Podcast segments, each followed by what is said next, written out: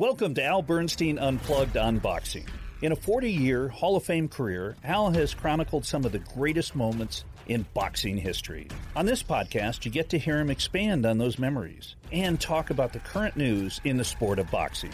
You also hear Al interview some of the biggest names in the sport. Here's Al Bernstein Unplugged. Hi, everybody. Welcome to the show. We have some fun things to talk about on this episode and somebody very fun to visit with. We're going to be previewing the uh, August 1st show that uh, Showtime is doing uh, in boxing, the first trip back for Showtime since the pandemic started, and it is the beginning of a long run of shows all the way through December 12th. And I'm going to be telling you specifically about what you're going to be seeing uh, on Saturday night, August 1st. Also, we're going to get to visit with a man who is not only filled with boxing knowledge, but one of the most entertaining and fun guys um, that uh, that you could ever imagine hearing. His name is Dave Bontempo. So we're going to visit with Dave as well on this show. And as always, uh, we do it with my friend and partner, Mr. Trip Mitchell. Trip, how are you today? You get you're back from a nice vacation, so I assume Yes. rested and ready to go. I am so ready to go, but I don't have a collared shirt. I didn't pack as well as I should have. Ah, all right. Well, I'm sorry. Then now Adrian Broner is going to be my new co-host.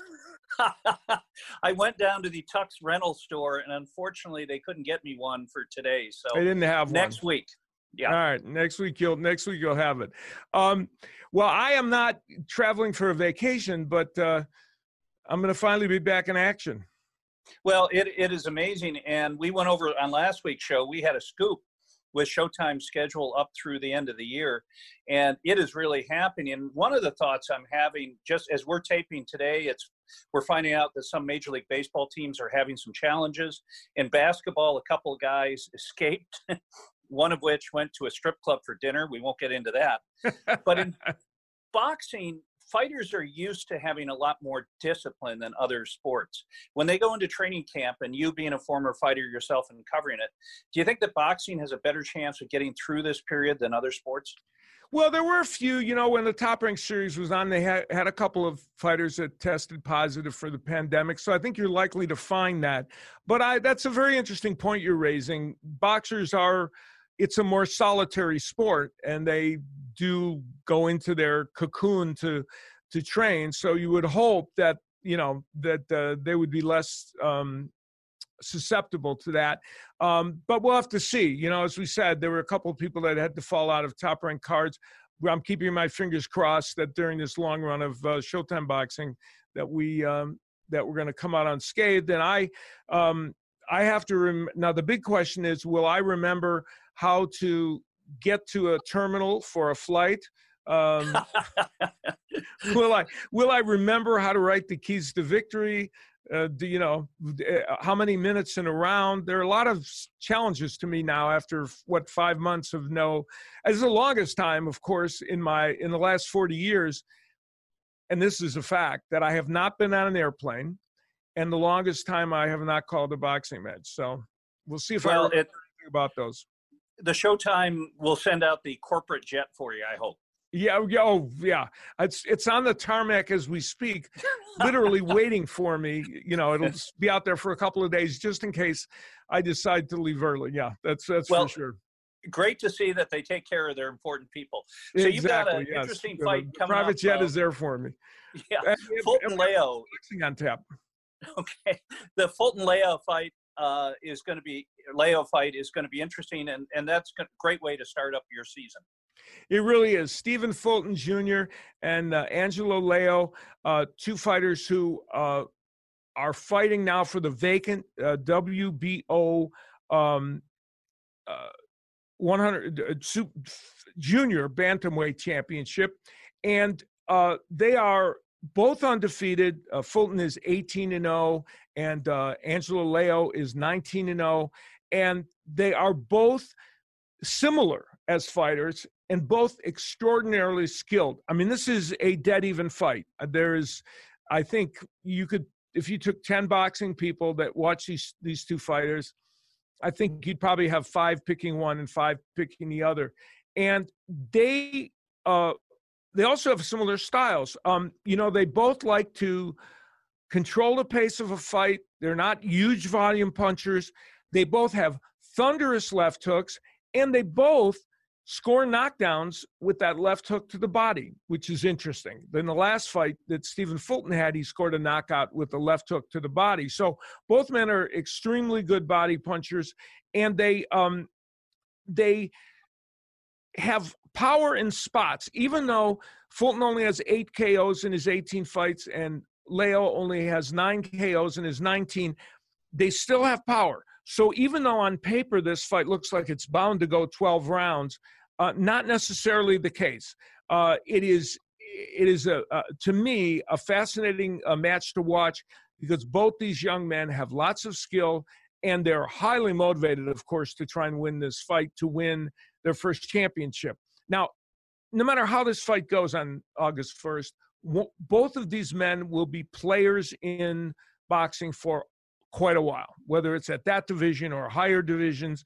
Um, one loss, if there is a loss, uh, assuming it's not a draw, uh, is not going to derail the career of either man, but it certainly will um, knock down their chances uh, of having a title in the near future. But it's it's it's a a main event that I know there are probably a lot of even uh, you know pretty active boxing fans that may not know who these two fighters are, but I'm here to tell you that they are excellent, and that is an excellent matchup. Sounds like a great way to kick off the Showtime series. And a another fight, Williams Aleem. You're excited about that as well. Yeah, Tremaine Williams and Raeese Aleem. And, you know, Williams, a 27 year old, Aleem, a 30 year old. So they're well into their boxing career, but you have to look at them still as kind of prospects because they haven't had a major match yet. This is their coming out party against each other. Uh, they've fought good competition, but not a match that was an eliminator like this one is a title eliminator fight. Uh, Williams is uh, 16 and 0, the 27 year old who uh, is from New Haven, Connecticut, and he is a left hander with power and speed. Uh, and a fighter that is explosive. When you watch him, it's as if all of a sudden, out of nowhere, he's reeling off a 12 punch combination, and you're kind of sitting back amazed. Uh, he knocked out William Gonzalez, a good fighter, uh, in the very first round uh, in a in a fight recently, and uh, and he is a very very talented young man. Now, Raeese Aleem is a fighter that I've gotten a chance to see on several occasions. I called one of his fights last year um, that he did in Philadelphia. And uh, he is training out in Las Vegas here, uh, where he is, is, is, This is now his home base. He is also, like Williams, very, very uh, fast in terms of his feet and his hands, and he also has bursts of power. So uh, Aleem is a fighter that I said is a man that has a good chance to win a world title. We're going to find out here because a lot's at stake for these men. You know, Aleem is 30 years of age. Uh, Williams 27, which isn't that old, but but you're starting to get to the point where you want to get your shot at a world title, uh, and so they they have a lot on the line in this match, and we'll see which one comes out unscathed. I, I tell you, this one also, like the um, Fulton uh, Leo fight, is 50-50. Uh, I, if you know, if you put a gun to my head, I'd have a hard time making a selection uh, of who would win this fight. And speaking of a 50 50 fight, the third fight on our card is a battle of light heavyweights, a rematch Joe George and Marcos Escudero. Joe George won against Escudero. They were both 10 and 0 coming into the fight, but this was last November. But uh, Escudero was the favorite in the fight. Joe George performed very, very well. It was a very interesting and exciting matchup, and and Joe George won a split decision. So clearly, those two fighters, those two light heavyweights, come into this match uh, with a history that tells us this is a fight that is going to be extremely close. So I could not be happier with the first uh, card that we're going to have on Showtime coming out of the box uh, to uh, get back into the sport of boxing. And I think it's going to be a lot of fun. And uh, if I can remember what is a left hook and what is an overhand right, we're going to be we're going to be fine. Um, a gentleman, a gentleman who does know uh, what those two punches are and has called many, many a fight in which he's used those terms is a, a gentleman who is was a very fine writer uh, in boxing. He worked for the Atlantic City Press newspaper and covered boxing for a number of other publications, and then became a broadcaster and started his broadcasting career with me in the early 1980s on ESPN where oftentimes he would work as the color analyst when I did play by play if I switched over to that seat. And for about two years, we worked together as uh, partners uh, in that configuration. And then Dave also worked as the interviewer on our Top Rank Boxing series. And I've done many pay per view shows with him as well. He's one of my best friends uh, in life and a very unique man. And you're going to get a kick out of hearing this interview. Here it is with Dave Bontempo. Dave, it is great to get a chance to chat with you. Uh, we have spent many a year uh, doing boxing together and uh, as friends, and uh, this podcast would not be complete if I didn't get you on as a guest. I would feel incomplete. Well, I, I appreciate that, and, and, and this is absolutely true. You know, you and I go back, uh, you know, to the 1980s, and uh, you know, somebody on um, uh, Twitter just inquired last night. Uh, hey, uh, when, you know, I see you and Al and those guys. Were you guys? Uh, did you hang out after the shows mm-hmm. to do stuff? I said we sure did. I mean, yeah. you, people don't realize. Uh, you, you, know how uh, intertwined our experiences were. I, I told them about our hockey games that we would play. we used to play. The, we used to play at, at the Resorts International after the yeah. weigh-ins and after the fighter meetings they had a table hockey game there in their game center, and you and I would play endlessly. We would play endlessly, waiting for two o'clock when you could have a Coke. Yes, that's right. They had a rule that you couldn't have a Coca Cola before two o'clock in the buffet. So, and then, and then after, and then all the, uh, yeah, after the fights, how we would, how we would sit around and have a, uh, uh, you know, have a drink and recount everything. And we were watching the formation of, of uh, the ESPN and the television business, and then it morphed right. out to uh, you know to to being with your family and seeing Wes grow up. So it, it is a wonderful thing, my friend. I value this very much. Uh, me too. And you know, you you just hit on something that uh, that you know is really important. When you and I were doing those shows in the 1980s, uh, and I believe we started when we were 10 years old. Am I correct? I, I think that was it. Um, but we when we were doing those shows in the uh, 1980s it did we lose dave I, I i just i just lost a lot of your uh, audio okay uh, let me start up again with that question said. i'll start up yeah, okay. with that question when we did can you hear me now you know what happened it sounded like music came in in the middle while, while you were talking and then yeah. I and then I lost you. It's probably his Wi-Fi connection. Yeah. Okay. Let's. I'll try again. I'll ask that question when we you hit on something important because I think we had Dave up to that point, didn't we? Yes. Or I'll say when we did those shows. Okay, and then you can make an edit there. Okay. Right, here we go. Three, two. When we did those shows in the 1980s, uh, ESPN was very much, as you alluded to, in its embryonic stages, and people would be surprised to know the bare bones uh, production that we had and how we had to fend for ourselves in almost every conceivable way, whether it was tracking down fighters just to see if we could interview them to find out a little bit more about them, about the broadcast, to everything else. It was not exactly uh, a, a plush atmosphere of uh, amenities when it came to doing production. No, Al, we started out with uh, I remember the the weigh-ins that you and I would do at eight o'clock in the morning, and we would have we'd ask the guy, "What's your record?" Oh, it's like about ten and one. How was your last fight? It was pretty good. Uh, how did you do? Well, I beat the Venezuelan guy. Uh, well, which guy was that? Hey, Louis, how do you spell the Venezuelan guy's name? Was he the righty or the lefty? Well, he was that guy you fought. Remember when you went down uh, overseas a couple of years ago? That was his brother. Remember? We would hear these conversations, and, and, we had to turn that into actionable intelligence on the air. we, I realize that's a good point. We were like intel agents, weren't we? We, we, we were. We, we, anybody anybody who could give you uh, somebody's uh, line by line record was an informant. So we, we, we, you know, I mean, you look, you look now, all the information on the uh, internet, how everything is so fast. We really would, we would really have to struggle, or, or God forbid, someone's yeah. name was. Uh, oh yeah, incredible. And, and but was... you know, we were good journalists as a result of that. I mean, we worked hard with that. Well, you know, it speaks to something interesting. Number one, that was still in the age of faxes, right? We used to get faxes about these fighters when they had information. And you're right. Once we met with them, it was a, it was an, a, you know, an information-seeking uh, uh, situation.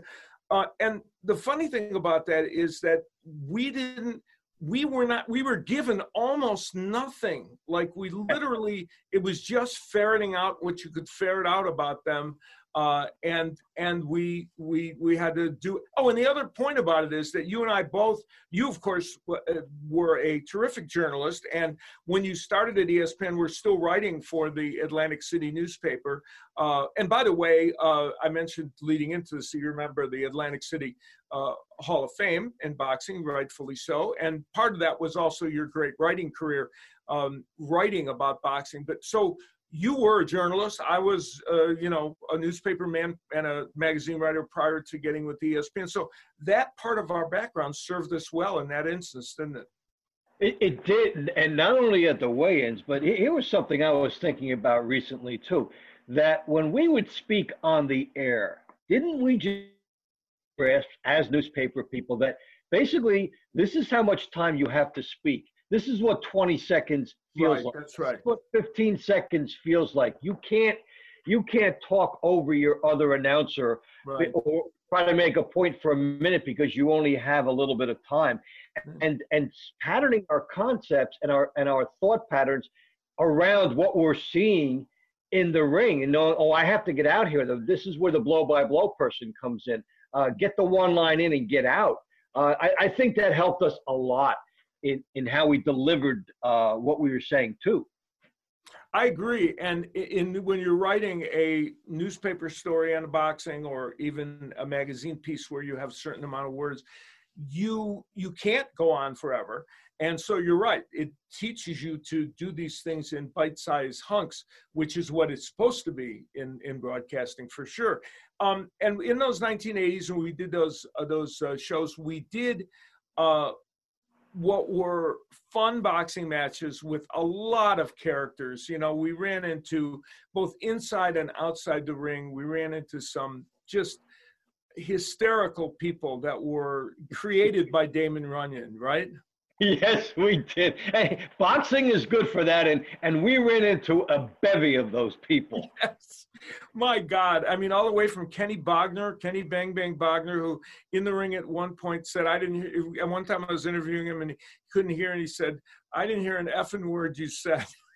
I'm live on TV, and all the managers and all the uh, you know the, the, the people and these boxers were guys that were making their way in the sport. They were not stars by any stretch. No, I think that's what helped uh, in terms of like the raw feelings that came out. There was a, a manager by the name of Bob Botto who had yes. Mike Machine Gun Mungin and Johnny Carter and everything. Yes. And, and he was trying to get publicity for a, a heavyweight by the name of Randy Mack. And uh, the journalists weren't going for it then. And he goes, you guys wait. You're going to beg me to interview Randy Mack. You, you hear what I'm saying? You're going to beg me to interview Randy Mack. And what I really loved about the boxing characters, at the same time, I, I would go up and cover a Phillies game three or uh, four days later, and, and, it's a very corporate environment where yeah. everybody measures their words and they know how this is being disseminated. but boxing, it, it, it, comes from the hip, and, and, and that's what really creates the entertainment of it um, yeah, you know, or Hector Camacho saying, you know, Davey, if it wasn't for me, he'd be working at McDonald's. I'm like, okay, I'm not going to get that in a baseball game. No, you will not. Not when you're interviewing baseball players in the clubhouse. And didn't Bob Botto own a sausage factory, uh, if I'm not yes. mistaken? In fact, he did, and uh, he opened his his his descendants opened uh, a Botto sausage factory about two years ago in Ocean City, and, which is right near me. And I walked in, and I started telling some Bob Botto stories. Oh. It was their grandfather, and and and of course the uh, uh, the the incidents were changed to protect the incident innocent. I, I, Yeah, I you had to made, I made him up out to be. bit. I made him out to be very clean cut, and uh, and, and that was an edit. Uh, and they, uh, they they they were delighted uh, at, at that. But but he was to me one of the great uh, the great He was characters. funny. And Yeah. how about when you'd walk into a restaurant, like we'd go into a, a, a um, the coffee shop there to have breakfast, and if he was sitting, oh, 10 tables over, and he saw you, he would get up and in this loud, booming voice, oh, Bernstein, Dave Bontempo, the whole place could hear Yeah. him like like greet you uh, as he came in. Um, He we had did, his own zip code. Yeah, he did have his Yeah. own zip code. We did uh, great fights you and i and one of the one of the fights that we did um, and we had teresa tapia on the show a few weeks ago along with paul zanon who wrote a very fine book the ghost of johnny tapia. And you and i uh, were privileged to do the fight in which uh, johnny tapia won the world title against henry martinez after his coming all the way back from his uh, uh, his terrible bouts with uh, alcoholism and uh, literally living on the street.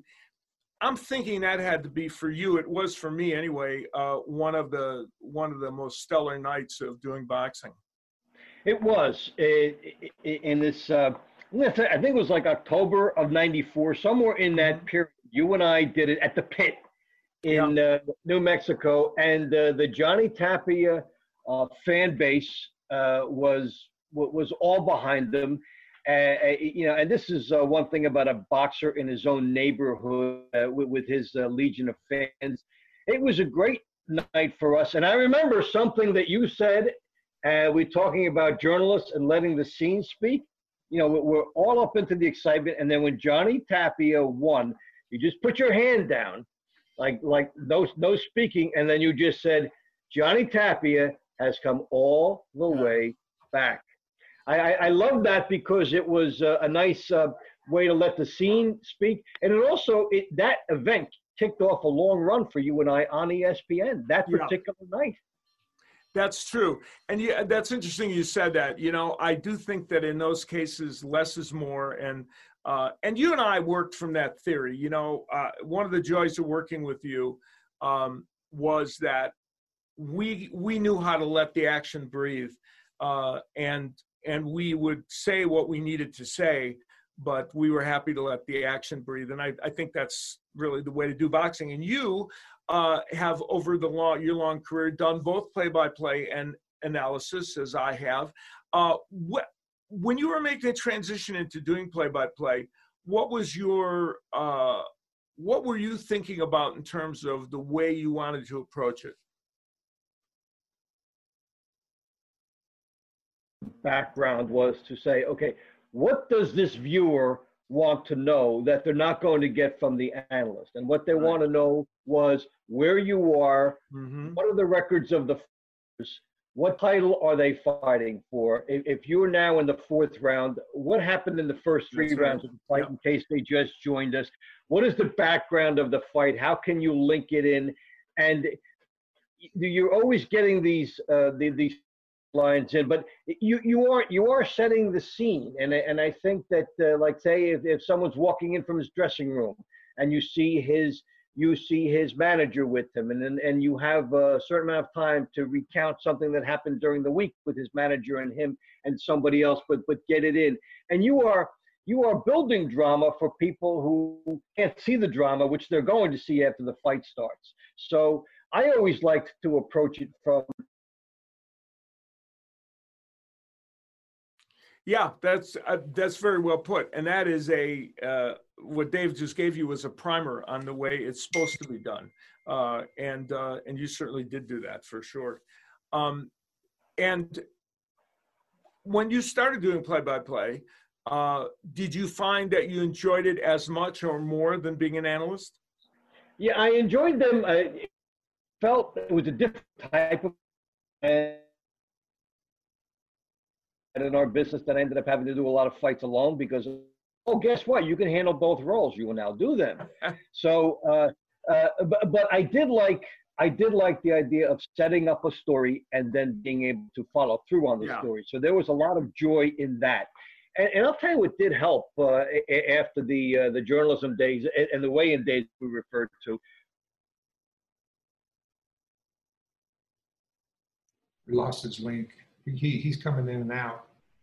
Yeah, we lost his feed there. No, it's still gone. Here, he- okay, now he's back.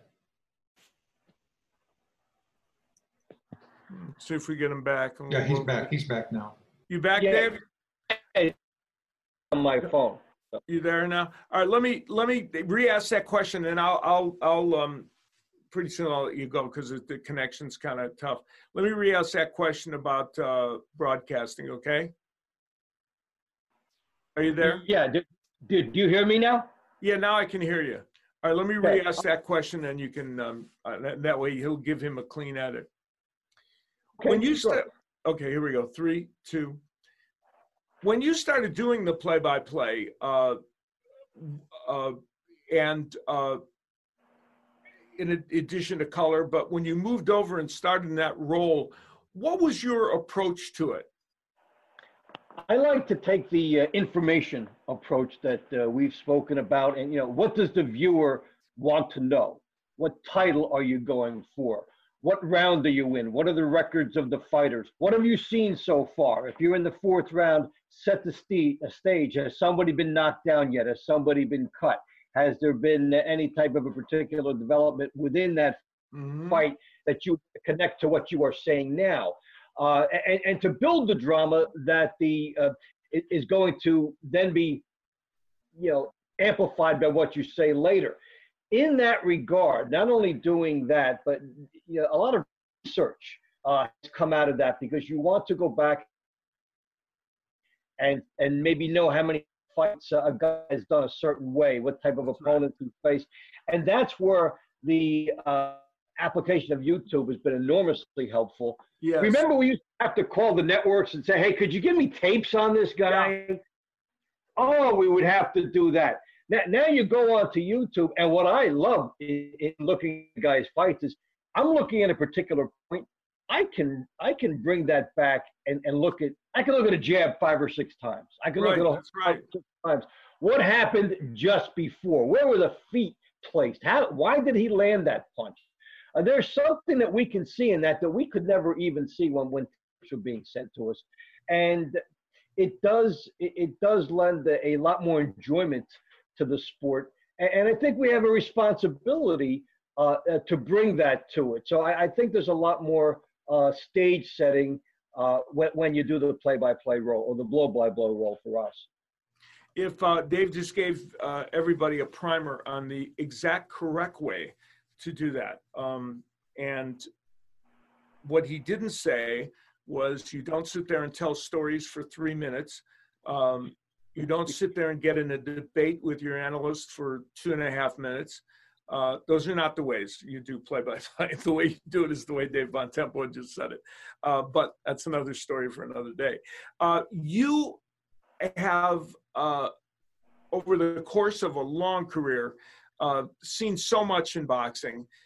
What are some of the things that you think uh, have changed dramatically in the sport that, for either the good or the bad, that you think are are, are kind of not game changers, but things that have really altered it? Well, I mean, you start with the technical things like the uh, you know, the, the pay-per-view era and what that meant, and now we are into the live streaming era, Yeah, in right. which uh, you know all the fights can be broadcast and everybody can see everything.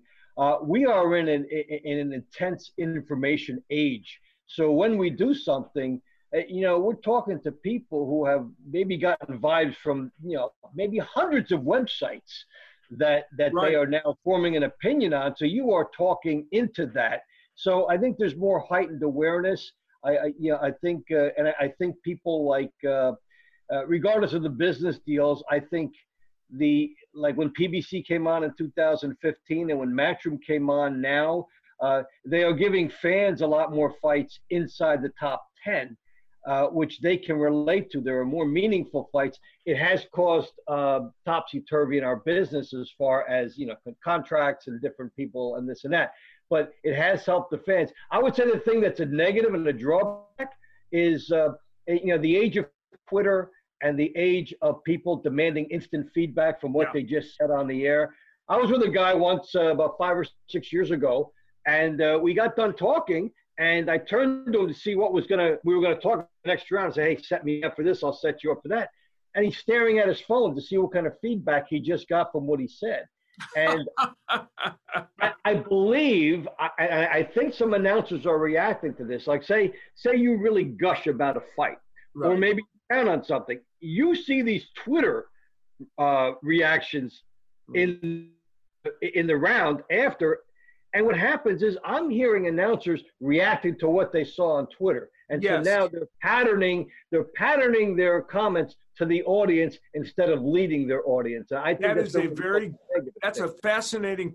And there are more than a few uh, announcers that are literally on Twitter as they're doing the fights, which is hard. I mean, I have on occasion, I will say, in between fights as a way of promotion, gone on and, and done a tweet that says, hey, our main event is coming up, whatever. Uh, but I'm certainly not going to sit there and be on Twitter, uh, you know, uh, taking the comments as we go. But that is a fascinating point. That is something that you we could never have foreseen back in those days when we were uh, doing the boxing. Uh, you know, the early days of ESPN. That would not be something you could ever uh, ever imagine even happening. Uh, you you have done the sport for many different outlets, and and I mentioned that you're of course a great writer, and you continue to this day to write for so many different outlets. One of the things that I find about fascinating about you is you're a very eclectic writer. You write about gaming, you write about all sports. Uh, you does it make you uh, for as a as a communicator? Do you like the idea of doing a variety of things? I, really do. Uh, there's a challenge to all of it, and like you, you mentioned the gaming writing. Well, you, when you look at companies, a company taking over a company could be like the Yankees signing a free agent. Right. You look at at the different, uh, you know, technological innovations, and still people competing against people. And underneath everything, whether it's the gaming or now, you know, doing uh, so much writing for the uh, the betting websites, you know, we talk in our business about styles make fights, and I would I would take that into every element of your life. And you cover a sport, a, a, a fast breaking NBA team will go up against a team that wants to sit on the ball a little bit. A football team, a running team versus a passing team in anything you see, there's going to be uh, somebody who imposes their will on right. another, and then they're the team that wins because they were able to apply that. And uh, also, um, I have to tell you, uh, w- with these things I'm doing now, tapping into the enthusiasm of people surrounding betting, because you know, without betting, there would not be sports because people don't have the uh, they don't have the time to watch a three-hour baseball game, no matter how much we love it. Nobody will sit there and watch it unless they've got action every every few seconds on it. It's a good point. Yeah, and it's and it is a a, a, a, a relatively new, still a relatively new canvas for writing and and uh, broadcasting uh, for people to talk about it. I will leave. The, I'll end this interview by by talking about one of the great. One of the things about Dave is that he comes up. He is. I think of you as kind of. Uh, I don't want to insult you with this because I'm not specifically related, but you're like the Eric Hoffer of our day, right? You, uh, and I say that in all the best uh, terms of saying Eric Hoffer. And for you young folks, Google him if you don't know who he is. Uh, Dave is the philosopher of sports and life, and one of the one of your greatest lines in history is when you said, "Look, in baseball, if you get a hit one out of every three times, you are a big success." in life, if you make the, the right decision one out of three, people are calling you a failure. That's not fair. Yes, and, and, and, we took that to the five out of eight stage, yes. which is uh, how, how, we live. And I believe uh, if every eight decisions you make in your life, if five of them are good, uh, you're going to have a very prosperous life. Five out of eight is a hundred wins. in a baseball season. There you go. So, so, something along that line. Six out of eight, uh, you're going to be in the Hall of Fame. Uh, seven out of eight, you ended up in the clergy because you didn't have enough time to enjoy the things you should have. So, I, I tell people to try to keep it between five and a half and six. That'll be the best part of their life. Unless you want to be a clergyman, in which case seven out of eight is where you're supposed to aspire to. that's where you that's where you belong, but you have a different calling. Yeah, you, you, you, you're in a different realm. But for most people, I think right right between five and six is where you want to be. All right, and that, see now that there there for everybody watching and listening, you did not realize that when you when you tuned into this podcast, you weren't just going to hear Dave talk about boxing and sports and broadcasting. You were going to get meaningful life advice uh, and I can't think of anyone better to follow it from than Dave Bontempo. Dave, what a joy to talk to you. Uh, hopefully, if you're unlucky, I won't lose your phone number, and and I'll be after you again to guest on here as the fights, especially as the fights ramp up and we start to see more boxing. It, it will be a pleasure, and uh, hey, listen, we can cover uh, a, a, variety of things, and, and, as we go along in life uh, I, I really value our, our, friendship that goes back so far. These type of things mean so much now at this point in our lives. You know, these are the these are the prizes we've collected along the way. These friendships, and so uh, a great line. I would every day, man. That's why you're. That's why you're a writer. These are the prizes that we've collected along the way. That's a great way to put it. Dave, thank you so much, and uh, we'll visit again soon. Always a pleasure, my brother. Be good. Take care. So that was our chat with Dave Bontempo. Um, you will never get anyone to explain the meaning of life better than Dave Davy B did in that one segment in that interview. That may be my that's going to be my favorite clip from this show for a long, long time. Uh, so it was a lot of fun visiting with Tim Trip and uh, going back uh, on memory lane to uh, all the times I worked with him. Well, that is fun. Now you you've done both. You've done blow by blow, which is the boxing term for play by play, right? And you do color. Which do you prefer? You know, it's funny. Uh, I probably, you know, the doing being the analyst, of course, is a, a different role, and you and I enjoy it. I love it, but I love the challenge of doing uh, play-by-play or blow-by-blow. Um, probably because I haven't done it as much as I am the analyst. I did in my days at ESPN. I'm going to say I probably did overall maybe uh, 100 shows. You know. Uh, as a play-by-play person, I mean, overall, there in 15 years, I, I did 50 shows a, a year, 45 shows a year. So if you take 100, that only that equates to about two out of the 15 years that I did play-by-play. Uh, and uh, and I've done it on pay-per-view matches. I've also sat in uh, at Showtime doing play-by-play uh, hosting for on ShoBox I even did a. Uh, I sat in for Mauro Ranallo when we did MMA a couple of times, which was a lot of fun. And of course, play-by-play is what I would do there because I'm not an analyst, uh, not qualified to be an analyst on mixed martial arts. Uh, so uh, I really love doing it, and I and I like it because you get a chance to use a different set of skills. You you you you know you're you're setting the table for the analyst. You're uh, you're being the uh, point guard to make sure everything gets distributed, and you're uh, kind of uh, setting the course of the ship, the broadcasting ship. So I find that interesting and fascinating. And one of the things that uh, I, I enjoy about it is having the discipline to do those tasks and not find myself veering into doing analysis, which of course, unfortunately, without naming names, a lot of play by play boxing broadcasters in recent years have done. Uh, they, for some reason, seem bored or unwilling to do the actual work of a play by play, blow by blow announcer, and they're either too busy giving their own analysis or constantly asking questions or whatever. Uh, and I, I find that I like the idea that, of course, I could do analysis since I've that's what I do, but I try and stick with what my role is. And so I enjoy doing that. I, it'd be hard for me to say which one I like better. Um, I, have done less play-by-play in recent years, uh, though I still have done done it, and I always enjoy. I did one recently on a pay-per-view. In fact, it was the last show I did before the pandemic hit. I did a, a pay-per-view uh, that was syndicated in Dallas, Texas. and uh, I worked with Paulie Malignaggi uh, among uh, and and another analyst, and it was it was a lot of fun. But you know, uh, you almost got me thrown out of a casino bar ah. a number of years ago.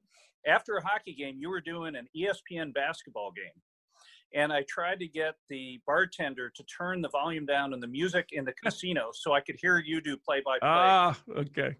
That is not a way to win any friends in a casino. No, yeah, they didn't want no that there's you know nothing good comes out of trying to get someone anywhere to turn a TV uh, to the channel you want it or the level you want it. I don't know. I don't know any time that story has ended well, right? Whether it's a doctor's office or a or a waiting room or it's a bar or it's a restaurant, it never ends well. So yeah, I, I was uh, have, I did do play by play on a number of games on uh, ESPN. I loved doing basketball play by play, and I did a bunch of Big Sky conference games. Uh, and part of the problem is, of course, I was doing so much boxing, 45 shows per year, uh, that I didn't, I wasn't able to be plugged in to do a full uh, slate of uh, games for uh, for maybe a conference because I was so busy with the boxing. But I was able to do do a bunch for a couple of years, and that was a lot of fun. Yeah, and again, when you're at the bar saying turn up the audio on the Montana game, no, you're right. not. it was Montana. Boy, do you have a yeah. good memory? I, it scares me. Holy cow! It was. I remember doing a Montana game. So you're the Grizzlies, I believe, aren't they? They are, and they still are. Okay, we've got a couple great questions.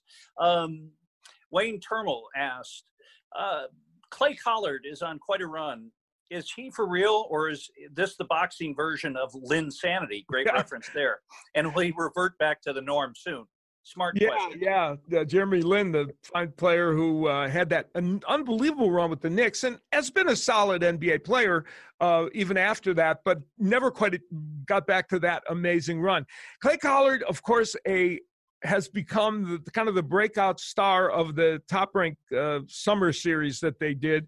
Uh, he is a 27 year old who was an MMA fighter who got a late start in boxing. Uh, 2017, I believe, he began his boxing career, and then you know it up, had some some ups and downs for a little bit, and then all of a sudden, you know, as he learned the sport better and got more into doing the boxing, uh, coming over from MMA, he started to improve, and in his last four fights, uh, he has won all four of them.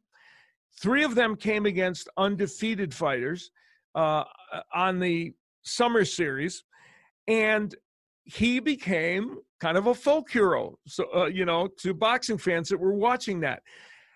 Here's what he has going for him that would make you believe that while he whether he becomes an all-time great is a whole nother story, but will he become a fighter that could ultimately win a, a, an important fight and maybe even challenge for a title? It's possible.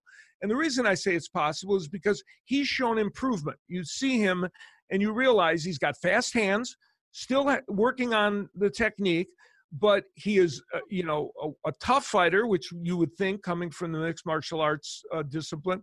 And he is exuberant and he is dedicated. And when you put all that together, and he's still only 27, so it's not, well, it's getting up there a little bit. It's not, certainly not an age where you think somebody's career uh, should fall off. You can still be learning and getting better at that age. And that's precisely what he's doing. So not only does it look like Clay Collard can, I think, go on and continue to be a very good fighter, I hope he does. He's a delightful guy, uh, and uh, he's created a very fun story uh, in boxing at a time when that sport, like any others, could use could use a fun story because we're trying to just get back and have competition. So, a quick follow up: What would be tougher, switching from boxing to MMA or vice versa? Oh, much tougher to switch to MMA. Uh, even though a lot of the MMA fighters have tried to come to boxing and some have had mixed success, if you're going to switch from one sport to the other, you're you're more likely to be able to make the switch from boxing to, to mixed martial arts because if you're going to switch to mixed martial arts, you you you need to have had experience in at least one of the other uh, disciplines. Holly Holm, let's take her as an example. A terrific woman's uh, fighter, uh, champion at various times considered maybe the best woman boxer on the planet. She was a kickboxer before she boxed. She spent a lot of time. She didn't just rush right into MMA. She took plenty of time and worked with some top trainers um, to get herself ready to make her her MMA uh, debut. She was able to do it and do it very successfully. Of course, she was a champion and still has aspirations to be a champion and beat Ronda Rousey uh, in a very you know historic evening. So you can make the transition from boxing to mixed martial arts if you already have experience in one of the other disciplines, and even then it's difficult. Um, but it, you know, you have to have that. If you just say I'm a boxer and I want to become a mixed martial artist, if you don't have experience in one of the other disciplines, you need to devote at least a year to training with top uh, MMA folks to see if you can make that transition. Okay, great answer. So I've got another question, and this goes to something that will only be controversial for the rest of time, and that's yeah, judging. Right. Yeah, Franklin Alvarez writes, "Hey Al, in your opinion, what would be the best way to improve judging? It has to be addressed, but we seem too complacent with the status quo. Every card I dread hearing." Every card, I dread hearing scorecards, especially with the whole A and B side Yeah. culture that plagues the sport. Yeah, this this is a twofold question. One of the the parts, which is very difficult to get into, and has no, I don't know if it has an answer uh, other than commissions being very uh, aware of it and paying attention to it, and also having the will to change it. When a very well-known fighter who is a favorite in a sport is fighting someone that isn't well known and isn't a star? Is there an unconscious bias by the judges to the star? And that is especially dangerous if it is there in the early rounds, because here's what happens. Sometimes these quote unquote B side fighters will all of a sudden find themselves in round four of a fight and we look after the fight's over we look on some of these scorecards and we see that maybe they didn't win any of those rounds or or only won one of them. And then maybe they're winning some rounds after that but in the early going that whether it's true or not true it would appear that some judges kind of have a preconceived notion of who's going to likely to do well in that fight and if these were close rounds or they're going to end up leaning toward the A fighter the A side fighter.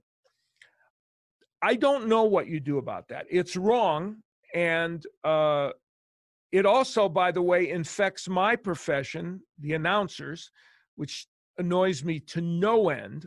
Uh it is the bane of my existence uh, that there's uh, boxing announcers who call fights from the standpoint of the fighter who is the A side of the equation. By the way, here's a trick. Next time you're listening to a fight and you hear an announcer refer to the star or, or any fighter, a specific fighter, by his first name and they're referring to the other fighter by his last name, that's how their unconscious bias comes out. They don't even know they're doing it, but they do it. So that's a tip Wow. for you. When you hear that, you know that you got a problem.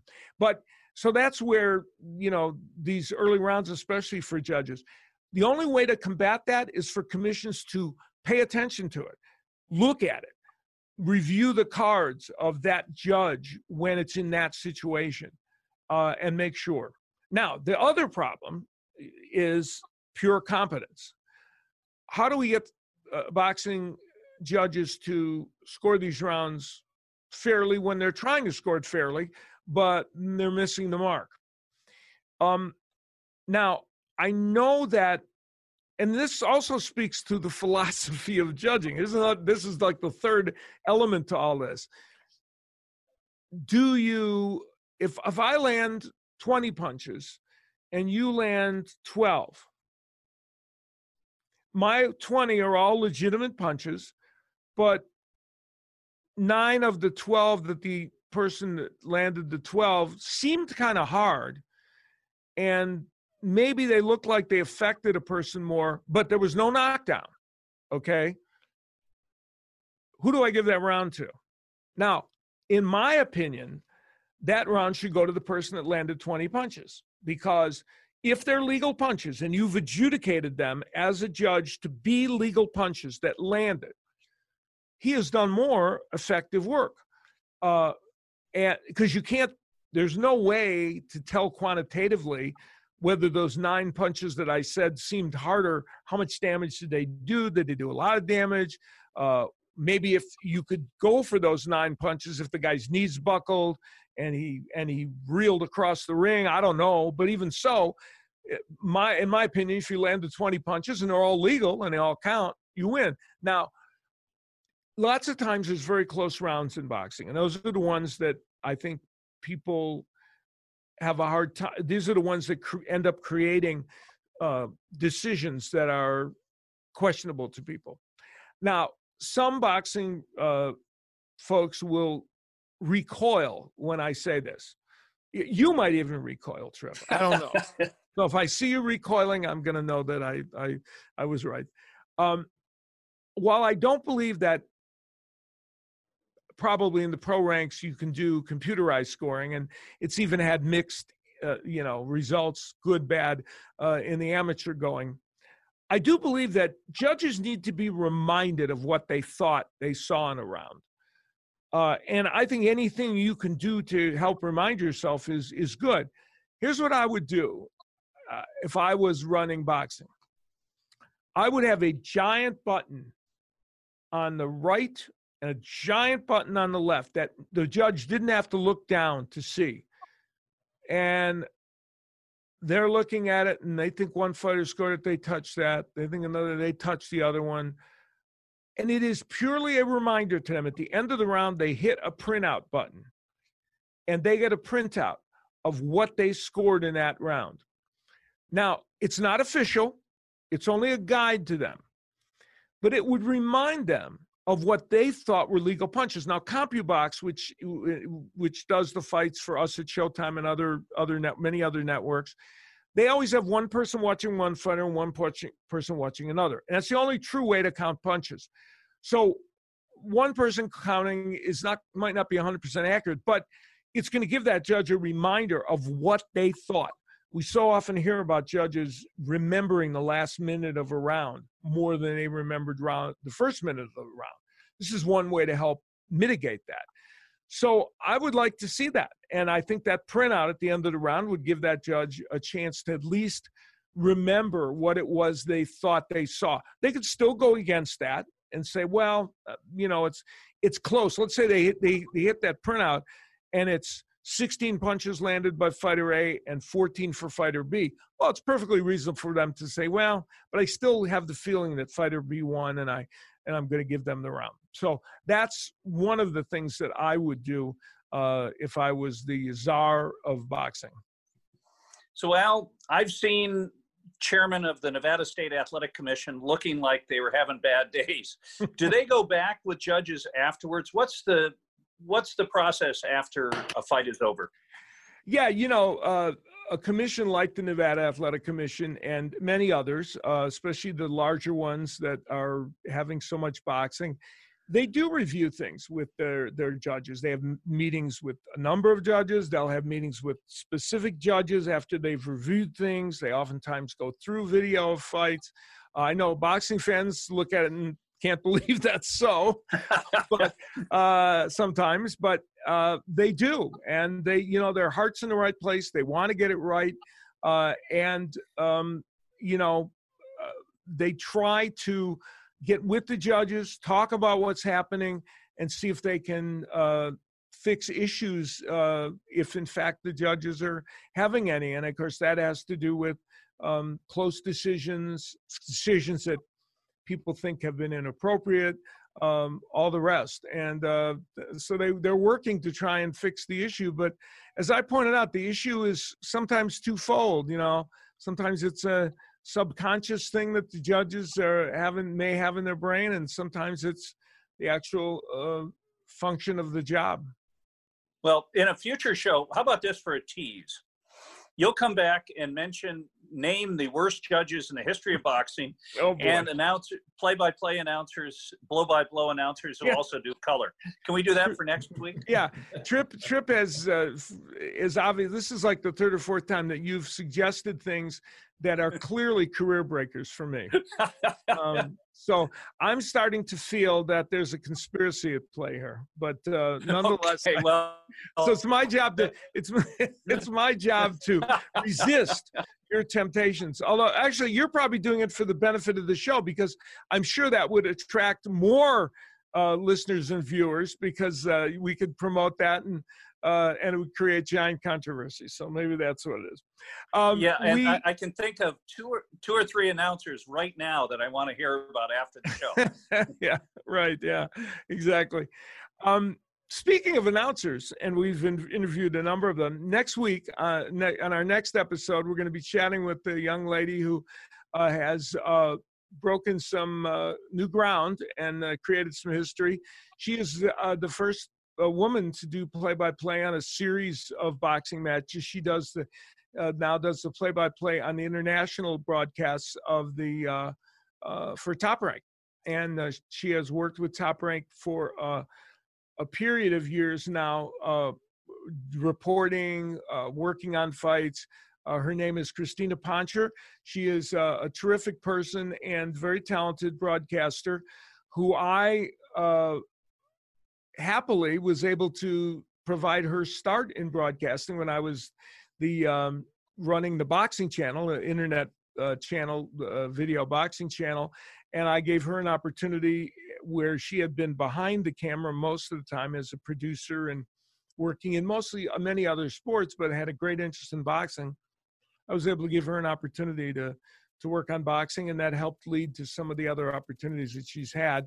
Uh, and of course, she has run with them and done a terrific job. So, in our next episode, we'll be visiting with Crystina Poncher, who is uh, a total delight, and um, and you will find her extremely interesting. Well, I hope this episode was interesting to you. Uh, my thanks to Trip uh, for his fine efforts. My thanks to Lee, our producer, who keeps us all on the right track here. And uh, we will look forward to seeing you next time on Al Bernstein Unplugged.